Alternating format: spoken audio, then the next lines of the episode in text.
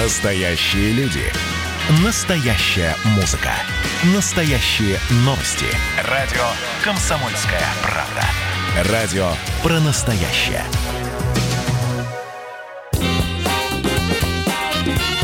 Был бы повод. Здравствуйте, я Михаил Антонов. Эта программа «Был бы повод» 21 июня на календаре. И рассказ о событиях, которые происходили в этот день, но в разные годы, вы услышите в сегодняшней программе. 1817 год. Первый выпуск Царскосельского лицея. Семь лет прошло с того момента, когда по указу Александра I это учебное заведение принимает своих первых подопечных. В тот самый набор 1807 года вошли 30 подростков 12-13 лет. Из столицы Санкт-Петербурга взяли 20 человек, из Москвы 9 и одного из Финляндии. И вот 1817 год. Закончилась учеба, и с ними все детские шалости.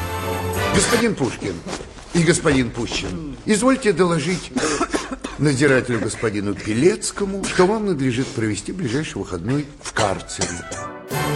Семеро выпускников лицея пойдут в гвардию, пятеро станут армейскими офицерами, один офицером флота, семерых возьмут в иностранную коллегию, по трое лицеистов определятся в Министерство финансов и народного просвещения, двое в Министерство юстиции, один в госканцелярию. Самый известный лицеист, конечно же, Пушкин, он же француз, он же обезьяна. Именно такими прозвищами Александра Сергеевича наградили приятели.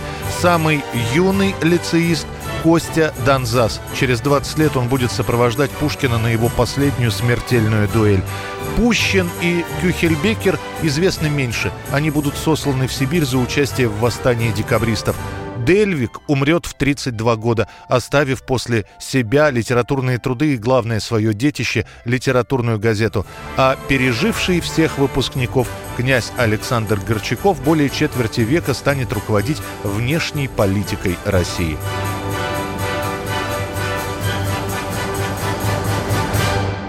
1948 год, 21 июня. Фирма грамзаписи Columbia Records выпускает на рынок долгоиграющие пластинки, на каждой стороне которых можно записать 23 минуты музыки.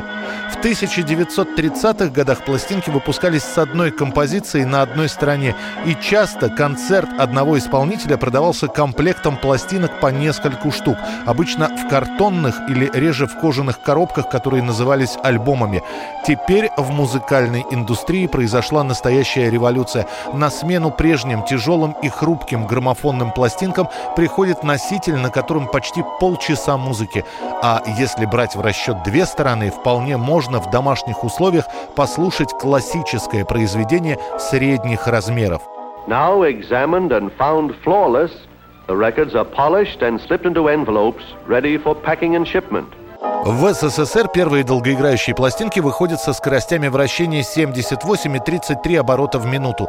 Увеличение продолжительности первых было достигнуто за счет сужения дорожек, рассчитанных уже не на патефонную мембрану, а на легкий электрический звукосниматель. Но все равно время воспроизведения одной стороны не превышает 7 минут.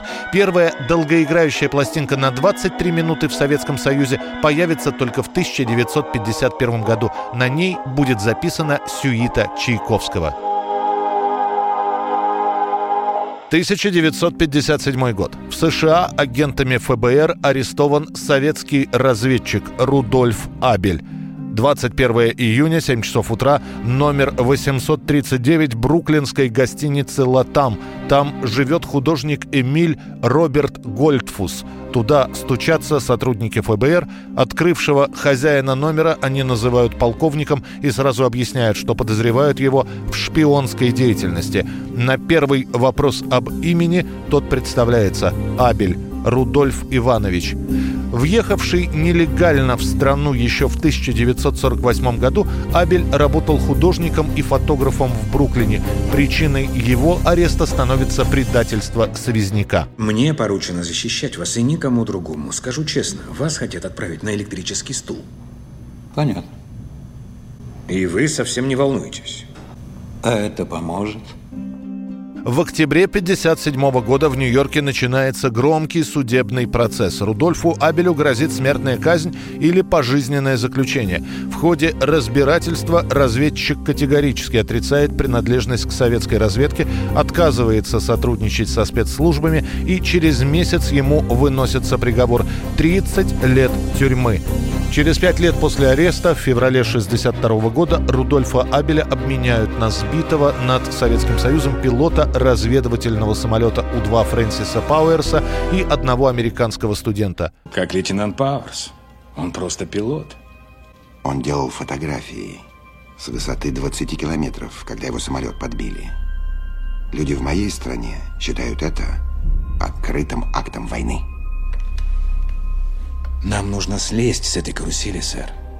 Следующая ошибка наших стран может стать последней.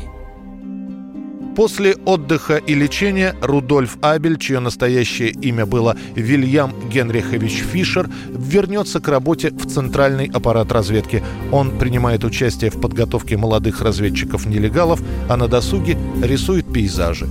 Абель умрет в возрасте 68 лет от рака легких в 1971 году. И музыкальное событие дня сегодняшнего – день рождения Виктора Цоя. За 28 лет своей жизни он успеет поработать кочегаром, записать 9 музыкальных альбомов, сняться в нескольких фильмах, создать свой неповторимый музыкальный стиль и стать кумиром поколения, которое помнит его до сих пор. Состоялся мой поезд депо.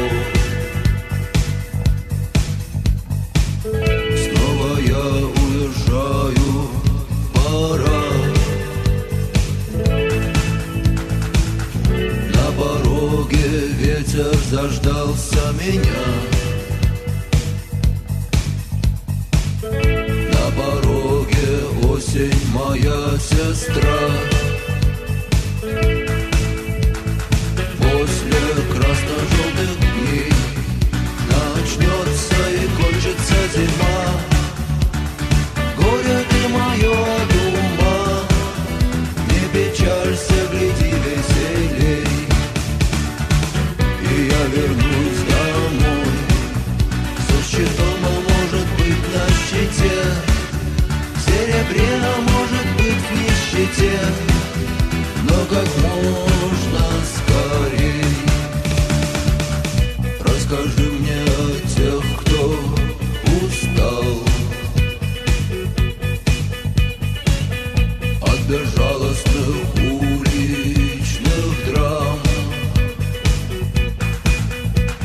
Это была программа «Был бы повод» и рассказ о событиях, которые происходили в этот день, 21 июня, но в разные годы. Очередной выпуск завтра. В студии был Михаил Антонов. До встречи.